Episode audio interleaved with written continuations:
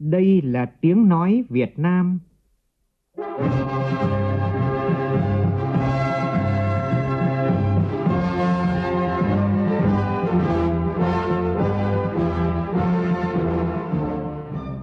là tiếng nói Việt Nam, phát thanh từ Hà Nội, thủ đô nước Cộng hòa xã hội chủ nghĩa Việt Nam.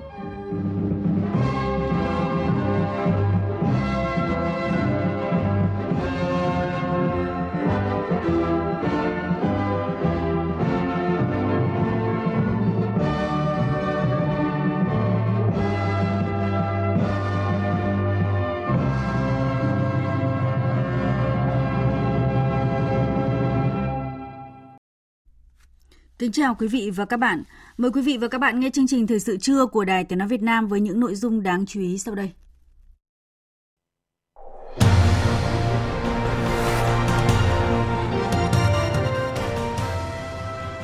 Tổng Bí thư Nguyễn Phú Trọng, Chủ tịch Quốc hội Vương Đình Huệ tiếp xúc cử tri trước kỳ họp thứ 6 Quốc hội khóa 15. Thủ tướng Phạm Minh Chính dự lễ trao giải Phụ nữ khởi nghiệp toàn quốc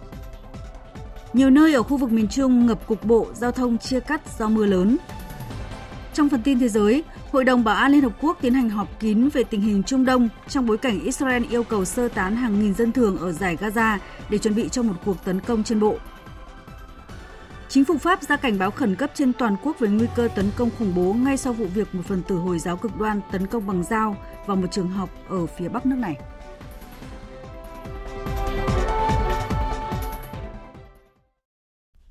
Bây giờ là nội dung chi tiết. Thực hiện chương trình tiếp xúc cử tri trước kỳ họp thứ 6, sáng nay, Tổng Bí thư Nguyễn Phú Trọng cùng các đại biểu Quốc hội đơn vị bầu cử số 1 có buổi tiếp xúc cử tri ba quận là Đống Đa, Hai Bà Trưng và Ba Đình nhằm thông báo dự kiến chương trình kỳ họp và trả lời ý kiến kiến nghị của cử tri gửi tới kỳ họp. Phóng viên Văn Hiếu đưa tin. Sau khi nghe đại diện đoàn đại biểu Quốc hội thành phố Hà Nội báo cáo nội dung dự kiến tại kỳ họp thứ 6 Quốc hội khóa 15, nhiều cử tri phát biểu nhận định trong 9 tháng qua, dưới sự lãnh đạo của Đảng, sự điều hành quyết liệt của chính phủ và Quốc hội, đất nước ta đã vượt qua khó khăn, phát triển kinh tế và tăng trưởng khá, giá cả ổn định, đồng tiền được giữ giá. Cán bộ và nhân dân rất phấn khởi về chính sách đối ngoại của đất nước ta, đặc biệt là chuyến thăm cấp nhà nước của Tổng thống Hoa Kỳ Joe Biden tới nước ta theo lời mời của Tổng Bí thư Nguyễn Phú Trọng. Kết quả đã nâng quan hệ Việt-Mỹ lên tầm đối tác chiến lược toàn diện. Mỹ khẳng định ủng hộ Việt Nam là quốc gia mạnh, độc lập, tự cường và thịnh vượng từ đó cho thấy vai trò uy tín của Đảng Cộng sản Việt Nam và đất nước ta được nâng cao trên trường quốc tế,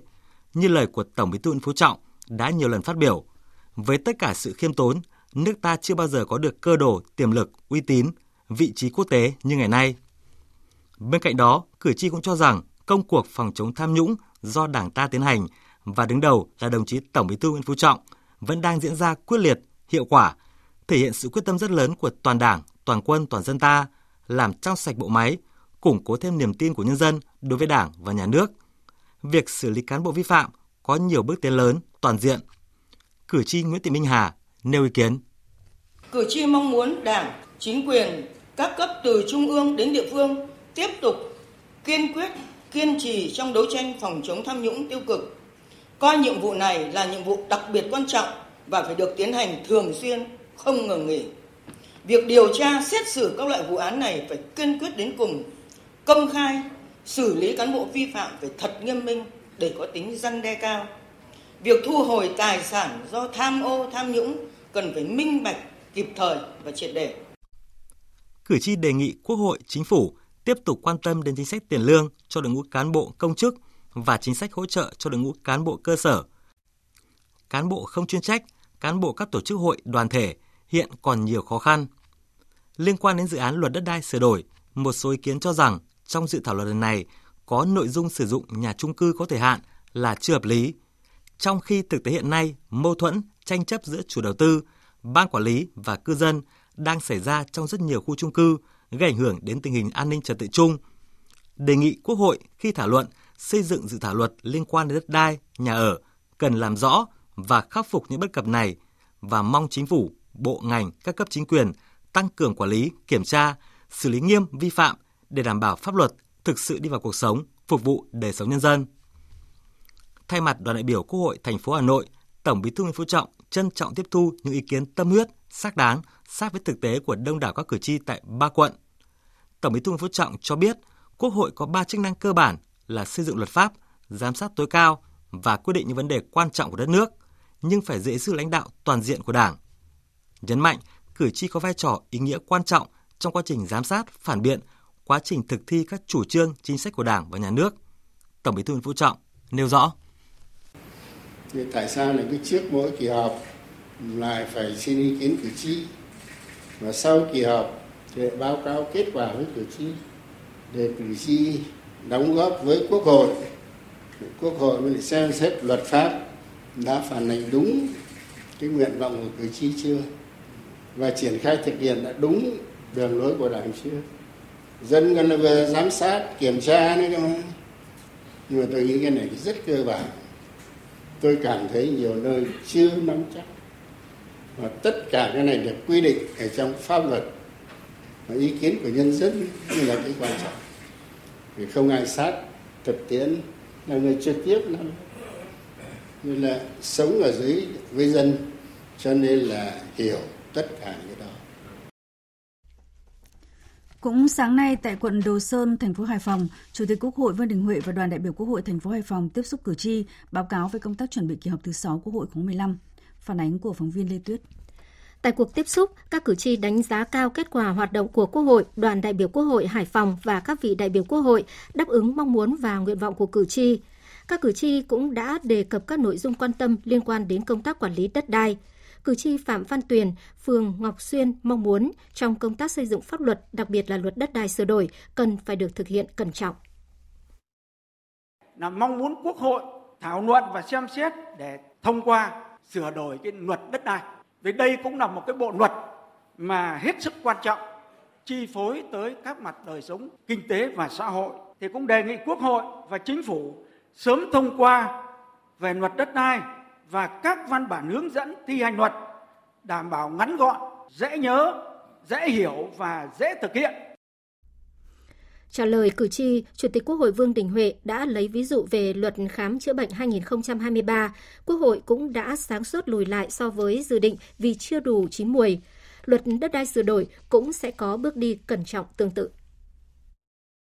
Về vấn đề luật đất đai thì chúng tôi cũng ờ, xin ờ, tiếp thu. Đây là dự án luật rất là phức tạp. Kỳ họp này là lần thứ ba sẽ trình ra Quốc hội. Trước đó chúng ta đã lấy ý kiến ờ, cử tri với trên 12 triệu lượt ý kiến góp ý theo tinh thần là phải kỹ lưỡng nhất, không chạy theo tiến độ làm sao mà giải quyết căn cơ được cái vấn đề những cái bất cập hiện nay và không để ra những cái bất cập và sơ hở mới thì đây là dự đoán luật đặc biệt quan trọng quốc hội sẽ xem xét tại kỳ họp này nếu mà ban hành được thì ngay thì sẽ ban hành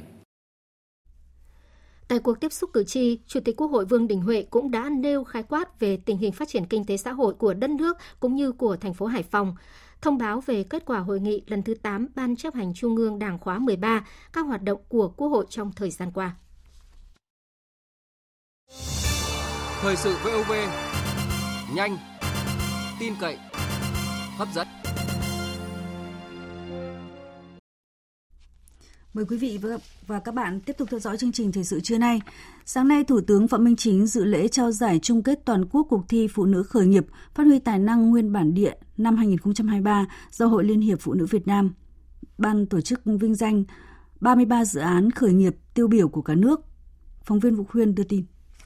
Cuộc thi Phụ nữ khởi nghiệp với chủ đề Phụ nữ khởi nghiệp phát huy tài nguyên bản địa năm 2023 là cuộc thi lần thứ 5 được Trung ương Hội Liên hiệp Phụ nữ Việt Nam tổ chức trong khuôn khổ đề án hỗ trợ phụ nữ khởi nghiệp giai đoạn 2017-2025. Cuộc thi được tổ chức nhằm tìm kiếm, lựa chọn, trao giải và hỗ trợ ươm tạo, nâng cao năng lực cho phụ nữ, hợp tác xã, tổ hợp tác, doanh nghiệp, hộ kinh doanh do phụ nữ làm chủ tham gia quản lý, có dự án, ý tưởng khởi nghiệp xuất sắc với mục tiêu giữ gìn, phát triển và nâng cao giá trị tài nguyên bản địa, khai thác lợi thế so với điều kiện sinh thái, văn hóa, nguồn gen, tri thức và công nghệ của địa phương trên cơ sở phát huy sức mạnh nội lực, tinh thần khởi nghiệp của phụ nữ, góp phần thực hiện chương trình quốc gia khởi nghiệp của chính phủ và chiến lược quốc gia về bình đẳng giới. Thủ tướng Phạm Minh Chính chúc mừng biểu dương 33 dự án tham gia vòng chung kết toàn quốc, cuộc thi Phụ nữ khởi nghiệp năm 2023 và các tác giả dự án được giải của cuộc thi ghi nhận đánh giá cao Hội Liên hiệp Phụ nữ Việt Nam đã triển khai hiệu quả đề án hỗ trợ phụ nữ khởi nghiệp với nhiều đổi mới sáng tạo, đóng góp quan trọng vào phong trào khởi nghiệp, mục tiêu bình đẳng giới quốc gia và sự phát triển toàn diện bền vững của đất nước. Để thực hiện thành công mục tiêu của đề án hỗ trợ phụ nữ khởi nghiệp và lan tỏa mạnh mẽ phong trào khởi nghiệp trong các tầng lớp phụ nữ, Thủ tướng đề nghị các bộ ngành địa phương tiếp tục nghiên cứu hoàn thiện thể chế, cơ chế, chính sách để tạo môi trường, điều kiện thuận lợi nhất cho phụ nữ khởi nghiệp, nhất là cơ chế hỗ trợ về vốn, tư vấn pháp lý, tập huấn, nâng cao năng lực toàn diện cho phụ nữ, kết nối tiêu thụ sản phẩm, xúc tiến thương mại cho phụ nữ khởi nghiệp với tinh thần lao động cần cù hăng say, năng động, sáng tạo, đổi mới với sức mạnh và bản lĩnh của phụ nữ Việt Nam,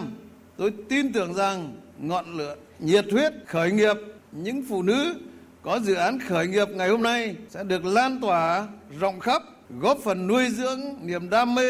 khát vọng sáng tạo, đổi mới và cống hiến đóng góp cho các tầng lớp phụ nữ và cho nhân dân. Sẽ ngày càng có nhiều nữ doanh nhân hợp tác xã của phụ nữ đứng lên trong khó khăn và ghi danh trong danh sách những dự án khởi nghiệp thành công của Việt Nam, của khu vực và của thế giới, đóng góp cho một Việt Nam phát triển nhanh, bền vững, toàn diện, bao trùm, góp phần hiện thực hóa khát vọng xây dựng đất nước hùng cường, thịnh vượng, nhân dân được hạnh phúc và ấm no. Nhân dịp kỷ niệm 93 năm ngày thành lập Hội Liên hiệp Phụ nữ Việt Nam và Ngày Phụ nữ Việt Nam 20 tháng 10, xin thay mặt anh em gửi tới tất cả chị em phụ nữ Việt Nam lời tri ân sâu sắc nhất, lời thăm hỏi ân cần, lời chúc sức khỏe, xinh đẹp, đáng yêu, hạnh phúc và thành công.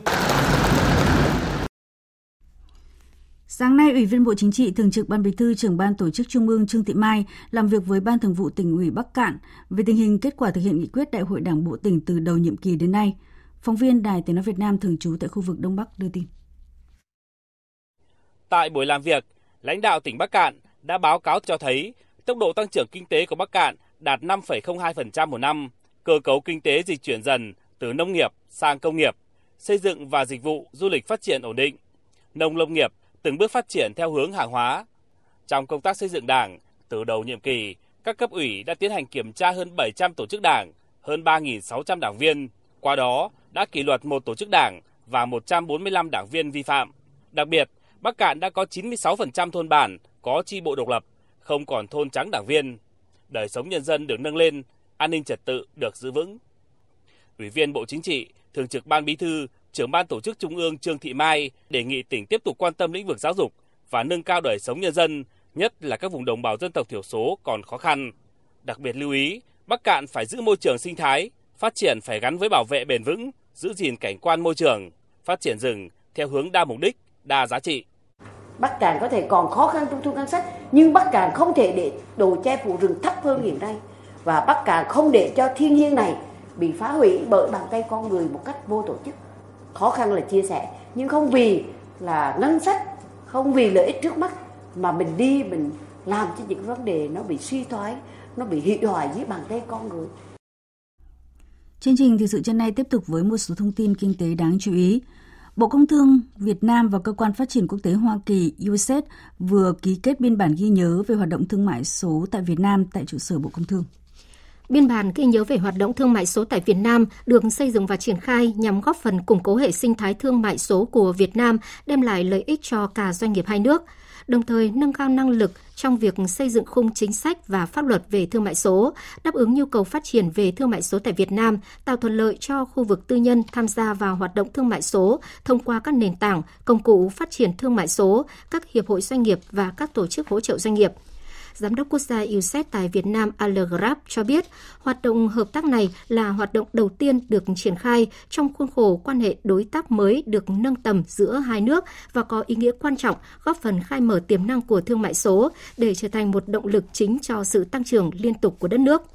Bộ Công Thương cho biết, hoạt động thương mại số tại Việt Nam của UCED thúc đẩy trong khuôn khổ kinh tế Ấn Độ Dương-Thái Bình Dương vì thịnh vượng mà Việt Nam và Hoa Kỳ cùng nhau hợp tác để đẩy mạnh đổi mới sáng tạo và theo đuổi những quy tắc mang tính chuẩn mực cao của nền kinh tế số nhằm thúc đẩy tăng trưởng liên tục. Kim ngạch xuất nhập khẩu giữa Campuchia và Việt Nam 9 tháng của năm nay đạt tổng cộng hơn gần 5 tỷ đô la Mỹ, tăng nhẹ so với cùng kỳ của năm ngoái. Phóng viên Đài Tiếng nói Việt Nam thường trú tại Campuchia thông tin. Theo thống kê của Bộ Kinh tế và Tài chính Campuchia, từ tháng 1 cho đến tháng 9 năm 2023, kim ngạch thương mại giữa hai nước đạt 4,77 tỷ đô la Mỹ, tăng 3% so với cùng kỳ năm 2022. Hiện nay, Việt Nam là đối tác thương mại quốc tế lớn thứ ba của Campuchia sau Trung Quốc và Mỹ và là thị trường xuất khẩu lớn thứ hai của Campuchia sau Mỹ. Ông Phan Văn Trường, phụ trách thương vụ tại Campuchia cho biết. Chúng ta có thể thấy là cơ cấu mặt hàng của Việt Nam xuất khẩu sang Campuchia rất là đa dạng. Do cái đa dạng này thì chúng ta sẽ thấy được rằng cái mức độ phát triển nó sẽ được ổn định hơn. Nó được dàn trải vào nhiều ngành hàng, nhiều đơn vị, nhiều doanh nghiệp thì nó sẽ được giữ vững hơn. À, chúng ta có thể thấy những mặt hàng lớn như sắt thép, phân bón, xăng dầu, máy móc thiết bị, 9 tháng của năm nay, số doanh nghiệp ở Quảng Ninh gia nhập và quay trở lại thị trường có xu hướng tăng trở lại với hơn 2.000 doanh nghiệp được thành lập mới, tăng 6,8% so với cùng kỳ của năm ngoái. Phóng viên Đài Tiếng Nói Việt Nam khu vực Đông Bắc thông tin. Quảng Ninh đang đẩy mạnh triển khai chương trình hỗ trợ doanh nghiệp nhỏ và vừa tiếp cận thị trường, đẩy mạnh xuất khẩu, đẩy mạnh giải pháp hỗ trợ doanh nghiệp chuyển đổi số, đổi mới sáng tạo. Nhiều doanh nghiệp đã mạnh dạn đầu tư, ứng dụng chuyển đổi số vào trong chuỗi sản xuất, chuỗi cung ứng sản phẩm, theo dõi, quản lý bằng công nghệ thông tin cho năng suất, chất lượng và lợi nhuận cao. Anh Nguyễn Văn Cường, giám đốc một doanh nghiệp nuôi trồng, chế biến, kinh doanh thủy hải sản ở thị xã Quảng Yên, tỉnh Quảng Ninh cho biết. Hiện tại là chúng tôi đang áp dụng công nghệ MAP gần như là bậc nhất trong việc à, bảo quản và chế biến thực phẩm bảo quản bằng khí cải tiến. Những cái sản phẩm của chúng tôi sau khi được chế biến, đóng gói xong là xuất vào những siêu thị và trong nước. Tương lai chúng tôi muốn à, đưa vào thương mại điện tử cũng là một kênh rất là tốt để có thể quảng bá rộng rãi trên toàn quốc và ra ngoài nước. Để phục vụ nhu cầu kinh doanh tiêu thụ các loại trái cây đặc sản, tỉnh Tiền Giang đã đầu tư gần 7 tỷ đồng để xây dựng chợ nông sản vùng Đồng Tháp 10. Phóng viên Nhật Trường đưa tin. Chợ nông sản Bắc Đông được xây dựng tại trung tâm xã Thành Mỹ, huyện Tân Phước có diện tích hơn 3.100 m2, rất thuận tiện đường giao thông thủy bộ, Chợ gồm các hạng mục như khu nhà lồng, sân bãi, cống thoát nước, nhà vệ sinh, hệ thống điện, nước, bến thủy với tổng kinh phí đầu tư gần 7 tỷ đồng từ ngân sách địa phương. Chợ nông sản Bắc Đông đã được xây dựng hoàn thành, chuẩn bị đưa vào hoạt động góp phần tiêu thụ hàng nông sản của vùng Đồng Tháp 10 thuộc huyện Tân Phước, tỉnh Tiền Giang và huyện Thạnh Hóa, tỉnh Long An. Bà Trần Thị Ngọc Điệp, Chủ tịch Ủy ban dân xã Thạnh Mỹ, huyện Tân Phước, tỉnh Tiền Giang cho biết. Chợ nông sản thì à, đi bàn giao đi vào sử dụng thì Ờ, chúng tôi sẽ bố trí vào cái những cái ờ, ờ, mặt hàng như là khoai mỡ, khóm, rồi thanh long, mít làm cái điểm tập kết đó, để mà chuyển cho những địa phương khác. Thì đối với cái chợ này mà khi mà đưa vào sử dụng mặt hàng nông sản của địa phương cũng như là một số mặt hàng nông sản của các cái xã lân cận á, thể là tập kết cái chỗ chợ nông sản tiêu thụ còn tại Đắk Lắk, với thế mạnh trong sản xuất nông nghiệp với các mặt hàng có giá trị xuất khẩu cao, địa phương này đang tập trung thúc đẩy giải pháp thanh toán số, giúp doanh nghiệp tăng cường khả năng giao dịch và tạo điều kiện thuận lợi cho việc mở rộng hoạt động kinh doanh. Tin của phóng viên Hương Lý thường trú tại Tây Nguyên.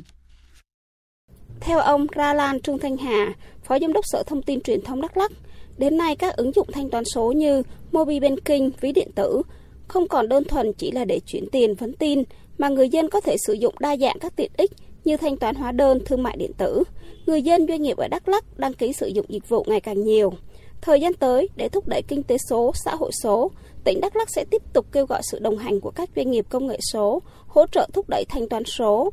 đồng thời tuyên truyền tới công chúng về thanh toán không tiền mặt, nêu bật những lợi ích, thúc đẩy và khuyến khích người dân sử dụng dịch vụ ngân hàng số, các phương thức thanh toán không tiền mặt một cách an toàn hợp lý. Ông Ra Lan Trương thành Hà cho biết. Ở các ờ, huyện, thị xã và đặc biệt là thành phố Buôn Thuột là đã hình thành rất là nhiều cái tuyến phố thanh toán không dùng tiền mặt. Đây cũng là một cái lợi thế để mà thực hiện tốt mô hình thanh toán ờ, không dùng tiền mặt. Trên cơ sở các phương tiện thông tin truyền thông thì sẽ ờ, sẽ lan tỏa những cái thông tin về cái hoạt động này. Phóng viên Nguyễn Quang thường trú tại thành phố Hồ Chí Minh thông tin, các tuyến đường trọng điểm cấp quốc gia đi qua Long An và ba tuyến giao thông động lực trọng điểm cấp tỉnh kết nối liên vùng đã dần hình thành hoặc tăng tốc về đích, hứa hẹn tạo sức bật phát triển cho khu vực miền Đông và Tây Nam Bộ. Dự án trọng điểm quốc gia đường vành đai 3 thành phố Hồ Chí Minh gồm 8 dự án thành phần, có tổng vốn gần 1.200 tỷ đồng. Theo Ủy ban nhân dân huyện Bến Lức, 100% hội dân đồng tình với chủ trương thực hiện dự án khu tái định cư. Đến thời điểm này, phần việc được giao của tỉnh đã cơ bản hoàn thành trên 80% phần đường công vụ, khắc phục nhiều khó khăn liên quan đến nguồn vật liệu săn lấp thi công, song song với các hạng mục tuyến chính với hơn 10% khối lượng công việc, đáp ứng đúng yêu cầu của chủ đầu tư. Ông Đinh Văn Cảnh, giám đốc công ty cổ phần xây dựng và thương mại 668 NA, một đơn vị thi công tại vành đai 3 Long An cho biết. Thì máy móc công ty đưa vào nhiều hơn so với à, với, với, với trừ lượng nên à, công ty điều máy sang làm nên tiến trình được sớm hơn các nhà thầu khác. Đến thời điểm giờ là theo cái tiến độ như thế này và thời tiết thế này công ty sẽ hoàn thành trước tiến độ. Công ty đang phấn đấu là quý 3 của 2025 là sẽ bàn giao cho chủ đầu tư phần hàng mục của công ty. Cuối năm 2025 sẽ bàn giao đưa vào sử dụng. Ông Nguyễn Thanh Tùng, chỉ huy trưởng công trình công ty sản xuất xây dựng thương mại Đại Á Châu cho biết, các đơn vị tại đây đang nỗ lực khắc phục khó khăn về vật liệu săn lấp. Trong những ngày tới, đơn vị tiếp tục tăng cường thêm máy móc để đảm bảo đúng tiến độ đề ra. Các cái ban ngành và chính quyền của Long An cũng tạo điều kiện hết sức hỗ trợ cho các đơn vị thi công. Hiện tại khó khăn chung của không phải về gói thầu này mà cũng các gói thầu toàn tín ở khu vực phía Nam là đó là nguồn là nguồn cát đang bị khan hiếm, tức là nhà thầu cũng đang cố gắng tìm mọi giải pháp và các nguồn bổ sung để đảm bảo cái nguồn cung vật liệu cho dự án. Theo ông Nguyễn Hoàng Tuấn, Giám đốc Sở Giao thông Vận tải tỉnh Long An, đến thời điểm này, đường vành đai thành phố Tân An, phần đường cơ bản hoàn thành, đang khẩn trương hoàn thiện cầu bắc qua sông Vàm Cỏ Tây và cầu qua sông Rạch Chanh, phấn đấu thông xe vào cuối năm 2030. Tỉnh Long An đã tranh thủ được nguồn vốn phát triển bền vững vùng đồng bằng sông Cửu Long, DBO, Mekong do chính phủ hỗ trợ và đề xuất thực hiện ba cây cầu lớn trên trục tuyến đường tỉnh 827E. Dự kiến 2025, ba cây cầu này sẽ được khởi công. Ông Nguyễn Hoàng Tuấn, Giám đốc Sở Giao thông Vận tải tỉnh Long An nói.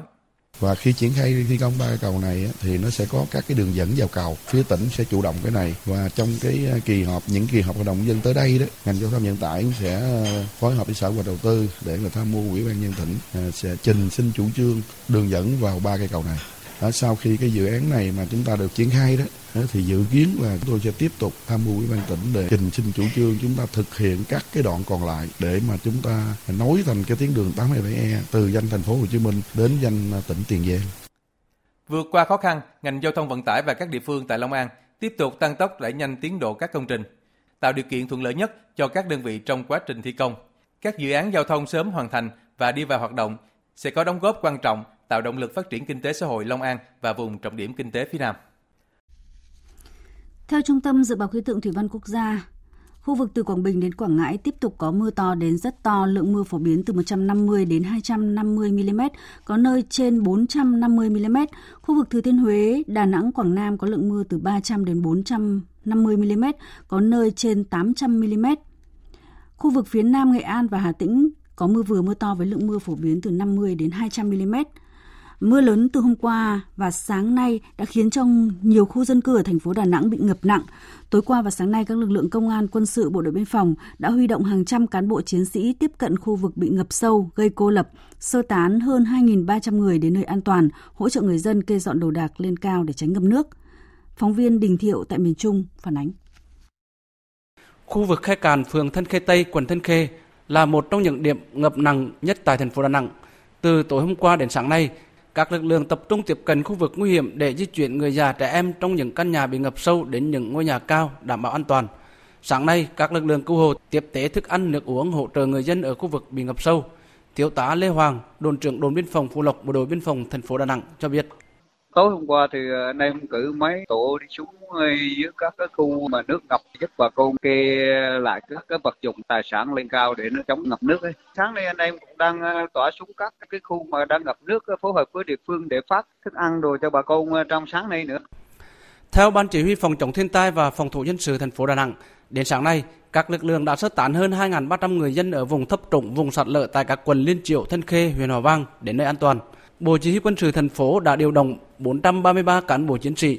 Công an thành phố huy động 4.000 cán bộ chiến sĩ ứng trực tại các địa bàn trọng điểm về ngập lụt để hỗ trợ sơ tán dân, di dời tài sản ở khu vực bị ngập lên cao. Tối hôm qua và sáng nay, Bí thư Thành ủy Đà Nẵng Nguyễn Văn Quảng, Chủ tịch Ủy ban nhân dân thành phố Đà Nẵng Lê Trung Chinh và các đồng chí lãnh đạo thành phố Đà Nẵng đã đến các địa bàn sung yếu chỉ đạo các lực lượng hỗ trợ sơ tán dân di chuyển đồ đạc tránh ngập. Ông Trần Trí Cường, Phó Chủ tịch Ủy ban nhân dân thành phố Đà Nẵng cho biết thành phố đã chỉ đạo các lực lượng ở tại chỗ tăng cường các lực lượng công an, quân sự, các lực lượng ở địa phương để hỗ trợ di dời dân và trốn qua giờ thì cũng đã di dời một số địa điểm. Sáng nay cũng đã chỉ đạo cho đoàn thanh niên thì sẽ có tăng cường cái lực lượng thanh niên, huy động cái lực lượng thanh niên, đoàn viên thanh niên á khơi thông lại các cái cái miệng cống các cái chỗ mà bị mưa ngày hôm qua trời rác nó lại lấp lại á, thành ra cái độ thoát nước nó không có cao. Tại Quảng Bình, hai ngày qua cũng có mưa vừa mưa to. Dự báo trong những ngày tới sẽ có hai đợt mưa lớn với tổng lượng mưa rất cao, xuất hiện lũ trên sông, sạt lở đất. Điều đáng lo ngại là các hồ đập tỉnh này đa xuống cấp nghiêm trọng. Bên cạnh đó, trên địa bàn tỉnh thực hiện rất nhiều dự án xây dựng giao thông trọng điểm quốc gia. Địa phương này đang khẩn trương lên phương án bảo đảm an toàn hồ đập và các công trình trọng điểm. Phản ánh của phóng viên Thanh Hiếu. Trước diễn biến phức tạp của mưa lớn, ngành giao thông vận tải tỉnh Quảng Bình đã bố trí nhân lực trực hướng dẫn giao thông tại các vị trí ngầm tràn và các điểm sạt lở trên các tuyến. Các lực lượng tại chỗ được huy động tiếp cận vị trí sạt lở, san gạt đất đá thông đường sớm. Ông Hoàng Đăng Cương, Phó Giám đốc Sở Giao thông Vận tải tỉnh Quảng Bình cho biết.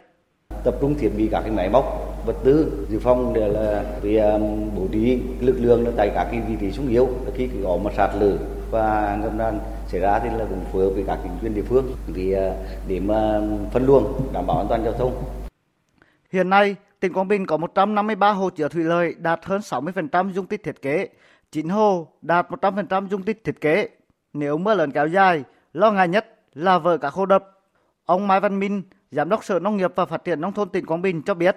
trên địa bàn tỉnh Quảng Bình cũng thi công nhiều dự án quan trọng như tu sửa nâng cấp hồ đập, các công trình trọng điểm, đường ven biển, đường bộ cao tốc Bắc Nam phía Đông cần có phương án đảm bảo an toàn trong mưa lũ. Hiện nay trên toàn tỉnh thì các cái công trình xây dựng nó đang dở dang rất nhiều. Nếu như mà mưa lớn mà xảy ra lũ là cái cái việc mà mà mà các cái an toàn cho các công trình đang thi công là, là nên là đề nghị các địa phương ờ, chỉ đạo các chủ đầu tư là phải chấp hành đúng cái phương án đảm bảo an toàn trong thi công. Mưa lớn hai ngày qua đã gây một số thiệt hại tại tỉnh Quảng Bình như kè chống sỏi lở tại xã Quảng Phú, huyện Quảng Trạch bị sạt lở 30 mét. Tại huyện Tuyên Hóa xảy ra sạt lở đất đồi, khu vực xã Đông Hóa và xã Phong Hóa nhiều hộ dân phải di dời. Mưa lớn làm hơn 20 thôn bản miền núi bị chia cắt cô lập. Một số tuyến giao thông trên quốc lộ 12A, 9C bị sạt lở ta luy hư hỏng. Ông Trần Thắng, Chủ tịch Ủy ban nhân dân tỉnh Quảng Bình cho biết, trong 10 ngày tới, mưa to diễn biến phức tạp. Vì vậy, từ tỉnh, huyện, thôn xóm cần theo dõi chặt chẽ diễn biến thời tiết, lập tức triển khai công tác phòng chống thiên tai và tìm kiếm cứu nạn rồi chủ động bố trí lực lượng vật tư phương tiện để khắc phục sự cố, đảm bảo cái giao thông thông suốt trên các kỳ trục giao thông chính khi mưa lớn xảy ra. Các ban quản lý dự án đầu tư xây dựng chuyên ngành, các huyện thị xã thành phố và các sở ngành có liên quan thì khẩn trương triển khai các cái biện pháp đảm bảo an toàn cho các công trình đang thi công và người lao động. Hiện nay đang đang thi công các công trình rất nhiều. Dự báo những ngày tới khu vực Nam Trung Bộ sẽ tiếp tục có mưa lớn và tiếp ngay sau đây biên tập viên Đài Tiếng nói Việt Nam tổng hợp một số thông tin thời tiết đáng chú ý. Trung tâm Dự báo Khí tượng Thủy văn Quốc gia cho biết, đêm hôm qua và sáng nay, ở khu vực từ Hà Tĩnh đến Quảng Nam đã có mưa to đến rất to. Dự báo từ hôm nay đến ngày 16 tháng 10, ở khu vực từ Quảng Bình đến Quảng Ngãi tiếp tục có mưa to đến rất to, với lượng mưa phổ biến trong khoảng 150 đến 250 mm, có nơi trên 400 mm. Khu vực Thừa Thiên Huế, Đà Nẵng, Quảng Nam, lượng mưa phổ biến trong khoảng 300 đến 500 mm, có nơi trên 800 mm. Ở khu vực Hà Tĩnh có mưa vừa mưa to với lượng mưa phổ biến trong khoảng từ 70 đến 120 mm, có nơi trên 150 mm. Ngoài ra, ở khu vực phía Nam Nghệ An, Con Tum, Gia Lai có mưa vừa, cục bộ có mưa to đến rất to. Ở các nơi khác như Tây Nguyên và Nam Bộ có mưa rào và rông, cục bộ có mưa to với lượng mưa từ 20 đến 40 mm, có nơi trên 70 mm. Thời gian mưa rông tập trung vào chiều và tối. Từ ngày 16 đến ngày 17 tháng 10, khu vực từ Quảng Bình đến Quảng Ngãi có mưa lớn, lượng mưa phổ biến trong khoảng 150 đến 300 mm, có nơi trên 700 mm. Sau ngày 17 tháng 10, mưa lớn ở miền Trung còn kéo dài và diễn biến phức tạp.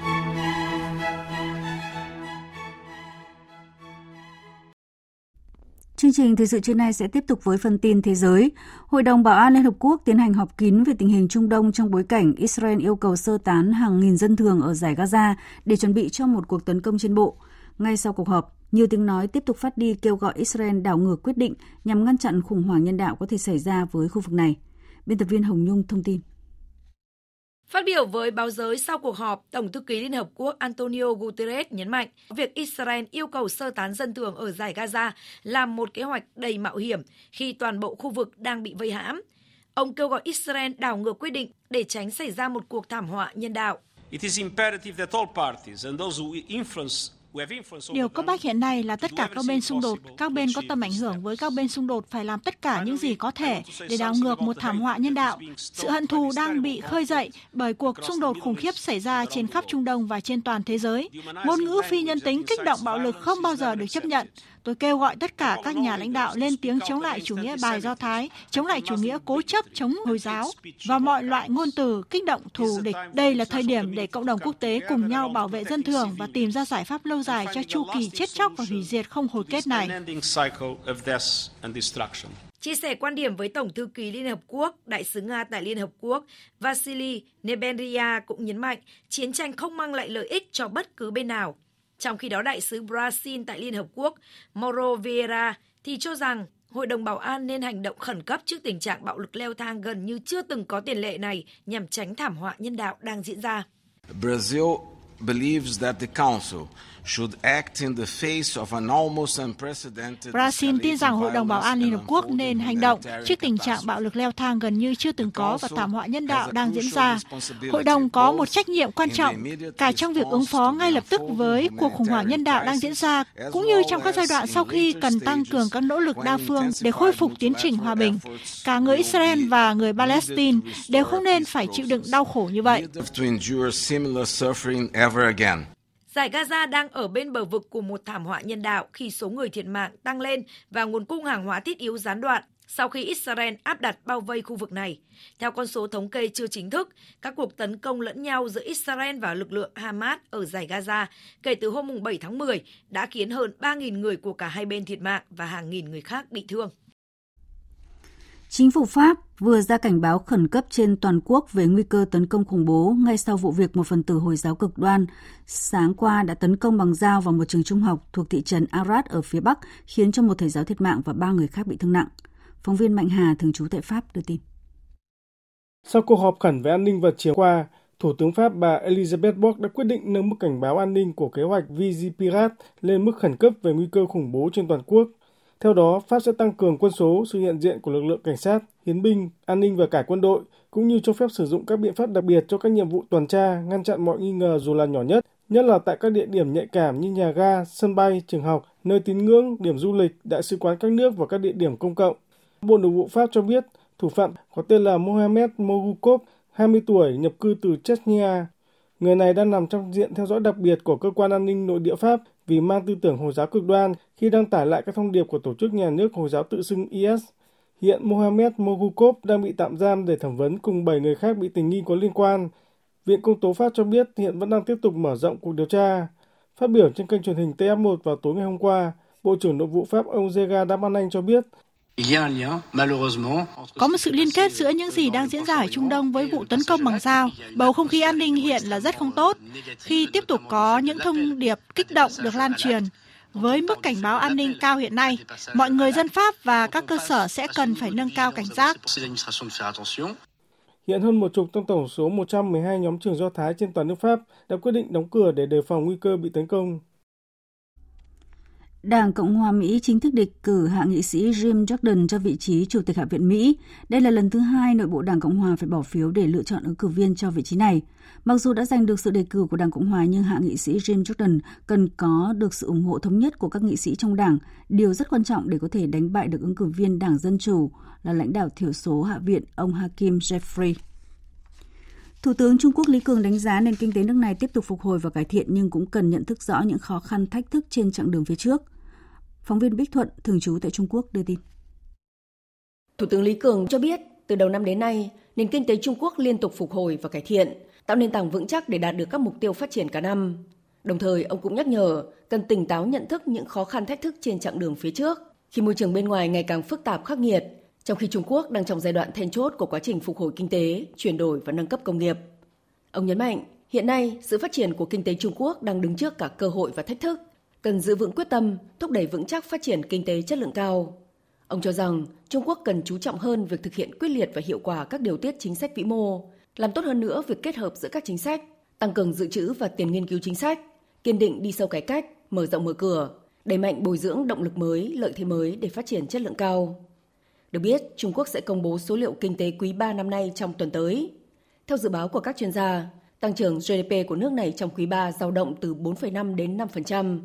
Mặc dù việc đặt mục tiêu tăng trưởng khoảng 5% cho cả năm là điều có thể thực hiện được và Trung Quốc về cơ bản đã thoát khỏi nguy cơ giảm phát, nhưng nước này vẫn cần tăng cường các chính sách kích thích để vực dậy tâm lý thị trường. Album Something to Give Each Other của ca sĩ người Australia Troye Sivan đã chính thức được phát hành vào hôm nay. Album gồm 10 ca khúc bao gồm các đĩa đơn ăn khách Rat và Got Me Started. Biên tập viên Châu Anh thông tin. Let's go. Đây là album thứ 5 trong sự nghiệp 10 năm ca hát của chàng ca sĩ trẻ đa tài Troye Sivan. Album gần đây nhất của anh có tên là Bloom được phát hành năm 2018. Hoạt động nghệ thuật từ khá sớm với nhiều vai trò như diễn viên, ca sĩ và nhạc sĩ, chàng trai sinh năm 1995 này đã gặt hái được rất nhiều thành công trong âm nhạc và phim ảnh. Năm 2014, đĩa hát đơn đầu tiên mang tên The CA của Steven đã đứng thứ 5 trong bảng xếp hạng Billboard chỉ sau một thời gian ngắn. Ngoài ra là một nhân vật nổi tiếng trên YouTube với hơn 3,6 triệu lượt theo dõi và tổng lượt xem lên tới 203 triệu. Troy Sivan đã trở thành một trong số 25 thiếu niên có ảnh hưởng nhất thế giới vào năm 2014. Năm 2015, Sivan tiếp tục cho ra mắt album Shawus Fingus, làm dậy sóng các bảng xếp hạng ở Mỹ, Anh và Australia. Thành công tiếp nối thành công, cùng năm, Choi Sivan đã trình làng album mang tên Blue Neighborhoods và bỏ túi giải thưởng Teen Choice Award dành cho các ca sĩ trẻ tuổi. Ngôi sao ca sĩ kiêm diễn viên 28 tuổi, gốc Nam Phi, đang trên đà phát triển ổn định. Steven bắt đầu tham gia các chương trình truyền hình nổi tiếng The Idol trên HBO và tham dự một số chương trình biểu diễn trong tuần lễ thời trang Paris và Milan với tư cách là người mẫu.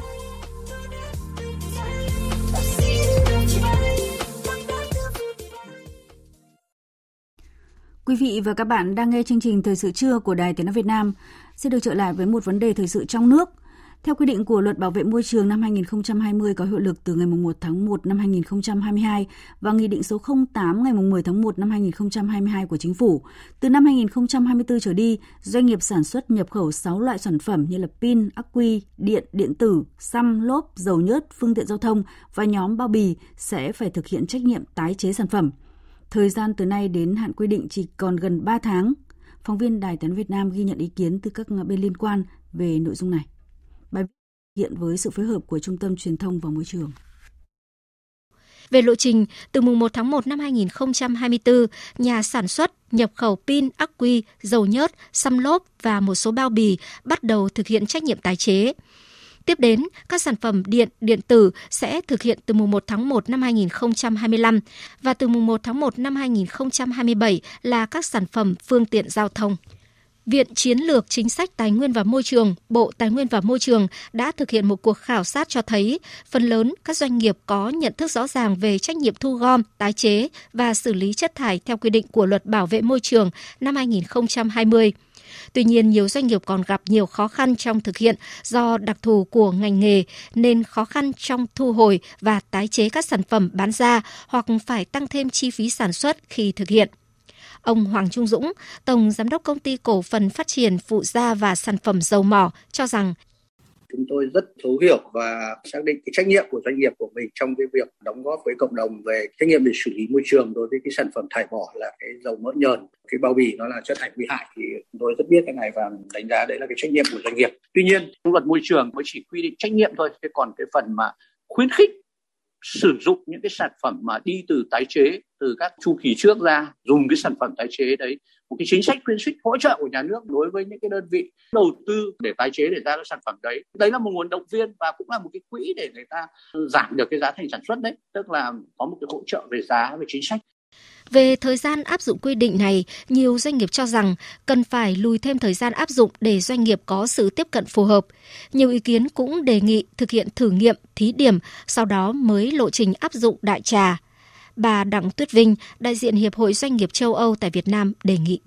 Phần lớn các hiệp hội cũng như là các thành viên của Eurocharm đều cho rằng là cái lộ trình thực hiện này là quá ngắn cái hiệu lực được thực thi được đề đạt trong các dự thảo là ngày 1 tháng 1 năm 2022. Thế nhưng mà theo quan điểm chúng tôi, nếu quyết định áp dụng vào ngay tháng 1 năm 2022 thì doanh nghiệp phải chịu thêm một cái phần chi phí. Hiện nay là thực tế đang đã vô cùng khó khăn cho việc sản xuất kinh doanh rồi. Hệ quả của việc tăng thêm chi phí này sẽ là doanh nghiệp sẽ buộc phải tăng giá hàng hóa và cuộc sống của người dân sẽ chắc chắn sẽ càng bị ảnh hưởng nặng nề hơn do cái giá cả của hàng hóa đắt hơn và sẽ ảnh hưởng tiêu cực tới mục tiêu kép của chính phủ. Về nhóm hàng bao bì, mới đây 14 hiệp hội đã có kiến nghị tới chính phủ giảm chi phí tái chế sản phẩm và tính chi phí bằng không cho các vật liệu có giá trị vật liệu thu hồi được cao hơn chi phí tái chế. Liên quan đến nội dung này, ông Phan Tuấn Hùng, vụ trưởng vụ pháp chế Bộ Tài nguyên và Môi trường, giám đốc văn phòng Hội đồng thực hiện các quy định về trách nhiệm mở rộng của nhà sản xuất, gọi tắt là EPR quốc gia cho biết nhà sản xuất ấy, ngoài việc tuân thủ các quy định của pháp luật về các tiêu chuẩn các yêu cầu bảo vệ môi trường trong quá trình sản xuất hoạt động thì còn có cái trách nhiệm quản lý các cái sản phẩm sau khi mà chúng trở thành rác thải. Trách nhiệm mở rộng của nhà sản xuất vẫn sẽ góp phần giảm khối lượng chất thải phát sinh và tăng tỷ lệ tái chế. Và theo đó thì cũng sẽ giảm chi phí phải xử lý chất thải. Thì được kỳ vọng là sẽ mang lại cơ hội kinh tế cho các bên có liên quan đó là phát triển công nghiệp tái chế tạo công an việc làm xanh và cũng là cái cơ hội để chia sẻ gánh nặng tài chính trong công tác quản lý chất thải giữa nhà nước, người dân và cả nhà sản xuất. Cũng theo ông Phan Tuấn Hùng, nhà sản xuất, nhà nhập khẩu được lựa chọn hai hình thức để thực hiện trách nhiệm của mình là tổ chức tái chế. Trong đó, nhà sản xuất có 3 lựa chọn bao gồm tự tổ chức tái chế, thuê đơn vị tái chế có đủ điều kiện, ủy quyền cho bên thứ ba tổ chức tái chế. Nếu không lựa chọn hình thức này thì có thể lựa chọn hình thức đóng góp tài chính vào Quỹ Bảo vệ Môi trường Việt Nam. Phương pháp xác định tỷ lệ tái chế và số tiền đóng góp tài chính vào Quỹ Bảo vệ Môi trường Việt Nam đã được cân nhắc xác định từ kinh nghiệm khoa học quốc tế, được điều chỉnh cho phù hợp với thực tiễn bối cảnh của Việt Nam – cũng theo lãnh đạo của Bộ Tài nguyên và Môi trường, trách nhiệm tái chế của nhà sản xuất, nhà nhập khẩu như quy định của Luật Bảo vệ môi trường năm 2020 là cơ chế có nhiều ưu điểm vì thông qua đó không chỉ mở rộng trách nhiệm của nhà sản xuất đến giai đoạn sau sử dụng mà nó còn tác động để mở rộng trách nhiệm của người sử dụng và kết hợp với trách nhiệm của nhà tái chế để từ đó có những động lực nhằm quản lý tốt hơn, góp phần phát triển kinh tế xã hội, môi trường một cách bền vững. Tiếp nối chương trình, biên tập viên Đài Tiếng Nói Việt Nam tổng hợp một số sự kiện vấn đề đáng chú ý qua những phát ngôn và con số ấn tượng. Những phát ngôn ấn tượng, những con số đáng chú ý. Mục tiêu đến năm 2030 phát triển đội ngũ doanh nhân Việt Nam đạt tầm khu vực và thế giới. Một số doanh nghiệp có vị thế vai trò quan trọng trong chuỗi cung ứng, chuỗi giá trị toàn cầu, làm chủ một số chuỗi giá trị công nghiệp, nông nghiệp, có năng lực cạnh tranh quốc tế trong các ngành công nghiệp nền tảng ưu tiên mũi nhọn. Đây là nội dung đáng chú ý trong nghị quyết 41 về xây dựng và phát huy vai trò của đội ngũ doanh nhân Việt Nam trong thời kỳ mới vừa được Bộ Chính trị ban hành.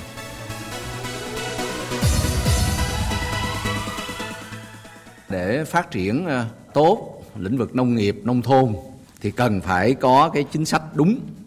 Ờ, lịch sử phát triển nông nghiệp Việt Nam cho thấy rằng những cái bước phát triển có tính nhảy vọt tạo ra những cái kết quả vượt bậc đó là nhờ chính sách nếu mà không có khoáng 10 thì làm sao mà tạo ra một cái sản phẩm nông nghiệp nó cao và nó tuyệt vời như vậy được đây là phát biểu của Chủ tịch nước Võ Văn Thưởng tại buổi gặp mặt đoàn đại biểu Tổng hội Nông nghiệp và Phát triển Nông thôn Việt Nam. Nhắc đến mục tiêu đưa Việt Nam trở thành nước phát triển có thu nhập cao vào năm 2045, Chủ tịch nước Võ Văn Thưởng nhấn mạnh cần giải quyết tốt hơn mối quan hệ giữa nông nghiệp, nông dân, nông thôn. Đây là vấn đề có ý nghĩa sống còn đối với sự phát triển của đất nước.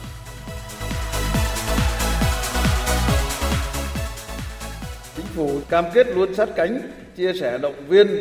tiếp thu tối đa các ý kiến của các tổ chức hiệp hội, cộng đồng doanh nghiệp để xây dựng và phát triển cộng đồng doanh nghiệp doanh nhân hùng mạnh và đoàn kết chuyên nghiệp và đối với chúng tôi thì chúng tôi cũng luôn luôn quán triệt cái tinh thần là ba không không nói không không nói có mà không nói có mà không làm đối với doanh nghiệp đã cam kết thì phải thực hiện đã hứa là phải làm. Thủ tướng Phạm Minh Chính đã nhấn mạnh điều này tại buổi gặp mặt đại diện doanh nhân Việt Nam. Thủ tướng mong muốn đội ngũ doanh nhân, doanh nghiệp không ngừng nâng cao năng lực cạnh tranh, vươn tầm khu vực và quốc tế, tăng cường liên kết, hợp tác để tạo nên sức mạnh tổng hợp, nâng tầm vị thế của doanh nghiệp Việt Nam, xây dựng một cộng đồng doanh nghiệp đoàn kết, hùng mạnh vì một Việt Nam hùng cường và thịnh vượng. Cũng trong tuần này, dự chương trình chào mừng Ngày chuyển đổi số quốc gia, Thủ tướng Phạm Minh Chính đã truyền tải thông điệp chuyển đổi số cần sự vào cuộc của cả hệ thống chính trị, sự tham gia tích cực của toàn dân, cộng đồng doanh nghiệp. Quan điểm xuyên suốt của chính phủ là lấy người dân doanh nghiệp là trung tâm, là chủ thể, là mục tiêu, là động lực, là nguồn lực cho sự phát triển trong chuyển đổi số. Chuyển đổi số phải để người dân doanh nghiệp hưởng lợi từ dịch vụ công, tiện ích xã hội thuận tiện hơn, nhanh hơn, hiệu quả hơn và chính họ sẽ tạo ra nguồn lực cho sự phát triển. Theo Thủ tướng, năm nay là năm dữ liệu số quốc gia với thông điệp tạo lập và khai thác dữ liệu số để tạo ra giá trị. Do đó, cần đẩy mạnh việc tạo lập dữ liệu thông qua triển khai xây dựng, phát triển, kết nối, chia sẻ, khai thác các cơ sở dữ liệu quốc gia, phục vụ phát triển kinh tế xã hội, tạo ra giá trị mới. Chuyển sang các thông tin đáng chú ý khác. Việt Nam đang nổi lên như một điểm đến của nhiều hãng sản xuất bán dẫn và Việt Nam cũng được biết đến là quốc gia nằm trong nhóm dẫn đầu xuất khẩu công nghệ cao. Đây là phát biểu của ông Jean Rosten, Tổng Giám đốc điều hành toàn cầu của tập đoàn Amcor Technology tại lễ khánh thành nhà máy sản xuất sản phẩm bán dẫn của tập đoàn Amcor vừa diễn ra trong tuần. Với tổng vốn đầu tư 1 tỷ 600 triệu đô la, toàn bộ hệ thống nhà xưởng trên diện tích 23 ha tại tỉnh Bắc Ninh sẽ là trung tâm sản xuất chip bán dẫn lớn nhất thế giới trong mạng lưới phát triển của tập đoàn Amcor. Ứng dụng trong lĩnh vực viễn thông, ô tô, máy tính, trí tuệ nhân tạo, trung tâm dữ liệu, vân vân. Indonesia xác nhận sẽ nhập khẩu 1,5 triệu tấn gạo từ Việt Nam và Thái Lan. Được biết, tổng lượng gạo Indonesia nhập khẩu từ Việt Nam trong 9 tháng qua đạt hơn 700.000 tấn. Hơn 38.000 tỷ đồng là số vốn đầu tư mà Bộ Giao thông Vận tải cần phải giải ngân từ nay đến cuối năm. Mặc dù 9 tháng qua, Bộ Giao thông Vận tải nằm trong nhóm giải ngân cao hơn mức trung bình của cả nước. Cùng với việc đẩy nhanh tiến độ các dự án đang triển khai, trong quý tư này, Bộ Giao thông Vận tải tiếp tục đưa vào khai thác dự án cầu Mỹ Thuận 2, tuyến cao tốc Mỹ Thuận Cần Thơ thuộc dự án đường bộ cao tốc Bắc Nam. Vào ngày mai sẽ khởi công dự án cầu Đại Ngãi nối hai tỉnh Trà Vinh và Sóc Trăng, kinh phí đầu tư là trên 8.000 tỷ đồng. Ngành đường sắt sẽ chính thức bán vé tàu Tết Nguyên đán Giáp Thìn 2024 từ ngày 20 tháng 10 này. Ngành đường sắt dự kiến phục vụ hơn 200.000 hành khách với khoảng 400 đoàn tàu. Từ ngày 16 tháng 10 đến 15 tháng 11, công ty sẽ thử nghiệm bán hàng qua app cho khách đi tàu và sẽ áp dụng trong dịp Tết nếu triển khai thuận lợi.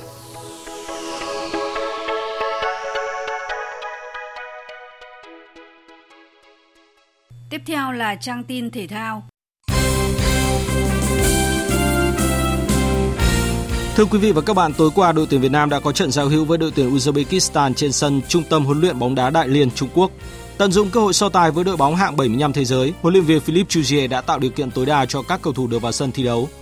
Không có gì bất ngờ khi tuyển Uzbekistan có trình độ được đánh giá cao hơn, giành quyền chủ động trong phần lớn thời gian trận đấu. Với lối chơi kỹ thuật và sở hữu dàn cầu thủ chất lượng, đội bóng Trung Á tạo ra nhiều áp lực lên đội tuyển Việt Nam và cụ thể hóa ưu thế trên sân bằng hai bàn thắng, lần lượt ở các phút 26 và 66, được thực hiện do công của Urunov và Alikulov. Đánh giá về kết quả trận đấu với Uzbekistan, huấn luyện viên Philip Chuzier nói. Chúng tôi đối đầu với đối thủ mà ai cũng biết rằng họ mạnh hơn tuyển Việt Nam rất nhiều. Vì vậy, mục tiêu chúng tôi đề ra ở trận đấu này là phải tập trung vào tổ chức tốt khâu phòng ngự không bóng. Rõ ràng có thể thấy rằng ba đối thủ trong tháng 10 này đều mạnh hơn đội tuyển Việt Nam.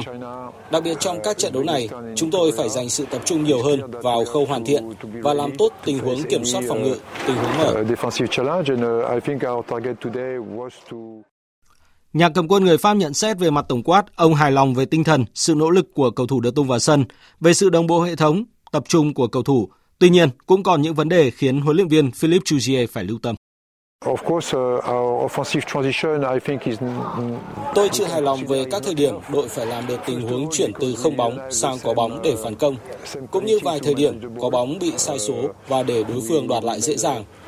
Ba trận đấu của đội tuyển Việt Nam trong tháng 10 này không đối thủ nào dễ dàng. Sau hai trận đã đấu vừa qua, chúng tôi sẽ có vài ngày nghỉ ngơi, hồi phục, rút kinh nghiệm, mổ băng các tình huống để chuẩn bị tốt nhất cho trận gặp Hàn Quốc. Theo kế hoạch hôm nay, đội tuyển Việt Nam tiếp tục tập luyện tại Trung Quốc trước khi di chuyển sang Hàn Quốc vào ngày mai. Trận đấu gặp Hàn Quốc diễn ra ngày 17 tháng 10 tại Suwon, cũng là trận đấu giao hữu cuối cùng của đội tuyển Việt Nam dịp FIFA Days tháng 10. Câu lạc bộ Hà Nội đã công bố danh sách cầu thủ thi đấu tại V-League 2023-2024. Đội bóng lựa chọn 4 trong 6 ngoại binh để đăng ký cho mùa giải này, gồm trung vệ Damien Letalek, tiền vệ Milan Zetovic và Macau Silva cùng tiền đạo Joel Tager. Hai ngoại binh không được đăng ký thi đấu tại V-League là tiền vệ Brandon Wilson và tiền đạo Ellison Kion. Về phía các cầu thủ nội, đội bóng thủ đô vẫn có sự phục vụ của những cái tên có nhiều kinh nghiệm thi đấu V-League.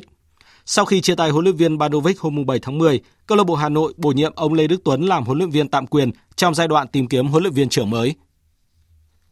Tay vợt cầu lông số 1 Việt Nam Nguyễn Thùy Linh để thua ngược 1-2 trước cựu vô địch thế giới Pusakla Sindhu tại vòng tứ kết giải Arctic Open Super 500. Trước đó, cô giành hai chiến thắng ấn tượng với cùng tỷ số 2-1 lần lượt trước tay vợt người Mỹ số 8 thế giới Zhang Beiwen và tay vợt Trung Quốc số 15 thế giới Zhang Yiman. Sau giải đấu ở Phần Lan, Thùy Linh sẽ tham dự giải Đan Mạch mở rộng thuộc hệ thống Super Series 750 diễn ra từ 17 đến 22 tháng 10. Ở vòng 1, Thùy Linh gặp tay vợt Đài Loan số 22 thế giới Wen Chi Su.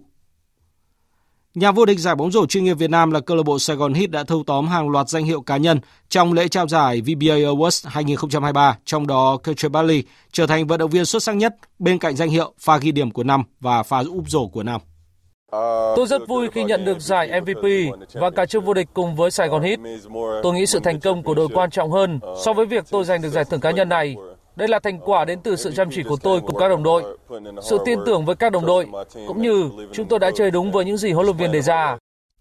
Huấn luyện viên Mark Van Pell nhận danh hiệu huấn luyện viên của năm và Võ Kim Bản là vận động viên được yêu thích nhất, trong khi Nguyễn Huỳnh Phú Vinh trở thành vận động viên nội binh xuất sắc. Anh chia sẻ tại lễ trao giải. Cảm xúc hiện tại của em rất là vui, có một chút hồi hộp. Thì cảm xúc em nghĩ là cũng ngang với lần đầu tiên em vô địch VBA. À, thì giải thưởng này em nghĩ sẽ là một động lực rất là lớn cho bản thân mình khi mà đã chứng minh được mình là những năm qua đã tiến bộ rất là nhiều. Cũng như đây sẽ là một bước khởi đầu cho mình sẽ cố gắng phấn đấu hơn để tốt hơn nữa. Các danh hiệu còn lại thuộc về Madario Gis, pha cản bóng của năm, John Phil, vận động viên phòng thủ xuất sắc, Dominic Thâm, vận động viên gốc Việt xuất sắc và Nguyễn Hoàng Phúc, vận động viên trẻ xuất sắc. Tiền đạo Cristiano Ronaldo lập cú đúp giúp chủ nhà thắng Slovakia 3-2 để vào vòng chung kết Euro 2024 sớm 3 lượt đấu. Một cú sút phạt đền và một pha đệm vào lưới trống giúp Ronaldo nâng thành tích cho đội tuyển Bồ Đào Nha lên 125 bàn sau 202 trận. Quan trọng hơn khi đội trưởng 38 tuổi trở thành cầu thủ đầu tiên trong lịch sử 6 lần vượt qua vòng loại Euro. Hanko và Lobotka ghi hai bàn trong hiệp 2 cho Slovakia nhưng không cản được Bồ Đào Nha giành chiến thắng chung cuộc. Kết quả này đủ để Bồ Đào Nha vào vòng chung kết Euro 2024 ở Đức sớm 3 lượt đấu, Họ đã toàn thắng 7 trận ở vòng loại giành 21 điểm, hơn đội thứ ba của bảng G là Luxembourg 10 điểm. Dự báo thời tiết Bắc Bộ, khu vực Hà Nội và Thanh Hóa nhiều mây có mưa vài nơi, chiều hừng nắng, gió Đông Bắc cấp 2, cấp 3, nhiệt độ từ 21 đến 30 độ. Khu vực từ Nghệ An đến Thừa Thiên Huế nhiều mây có mưa vừa, mưa to, có nơi mưa rất to và rông, gió Bắc đến Tây Bắc cấp 2, cấp 3. Trong mưa rông có khả năng xảy ra lốc, xét và gió giật mạnh, nhiệt độ từ 21 đến 28 độ.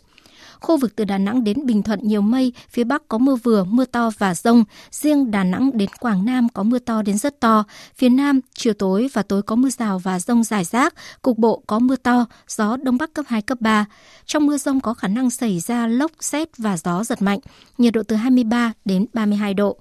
Tây Nguyên và Nam Bộ nhiều mây có mưa rào và rông vài nơi, chiều tối và tối có mưa rào và rông rải rác, cục bộ có mưa to gió nhẹ, nhiệt độ từ 19 đến 33 độ.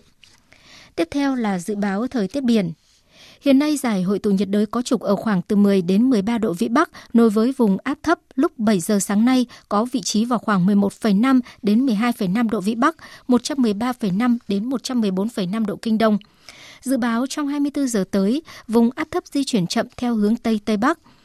Trong ngày và đêm nay, vùng biển từ Quảng Trị đến Quảng Ngãi, khu vực Bắc Biển Đông bao gồm cả vùng biển quần đảo Hoàng Sa và khu vực giữa Biển Đông có mưa rào và rông mạnh. Vùng biển phía Nam Vịnh Bắc Bộ, vùng biển từ Bình Định đến Cà Mau, Cà Mau đến Kiên Giang và Vịnh Thái Lan có mưa rào và rông rải rác. Trong mưa rông có khả năng xảy ra lốc xoáy và gió giật mạnh cấp 7, cấp 8.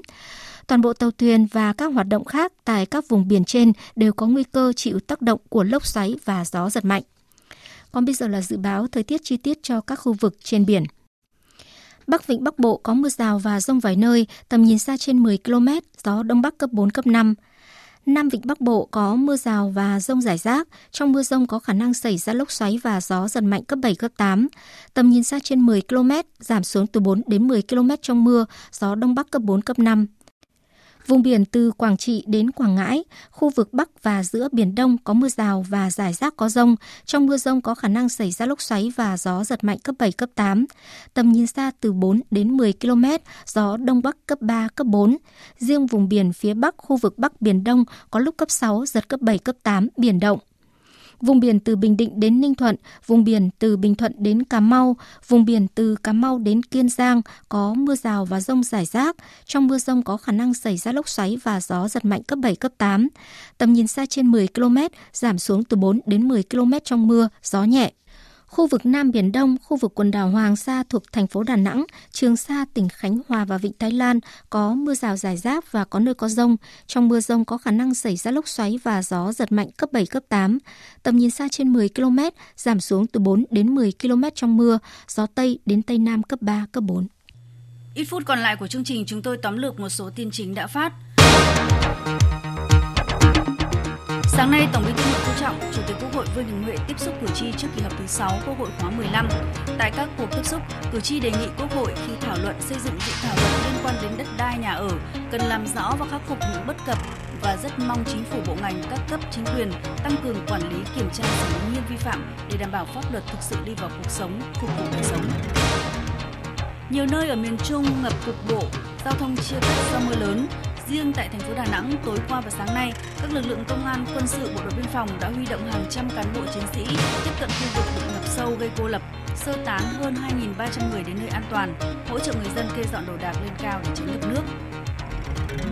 Hội đồng Bảo an Liên Hợp Quốc hôm qua đã tiến hành họp kín về tình hình Trung Đông trong bối cảnh Israel yêu cầu sơ tán hàng nghìn dân thường khỏi giải Gaza để chuẩn bị cho một cuộc tấn công trên bộ.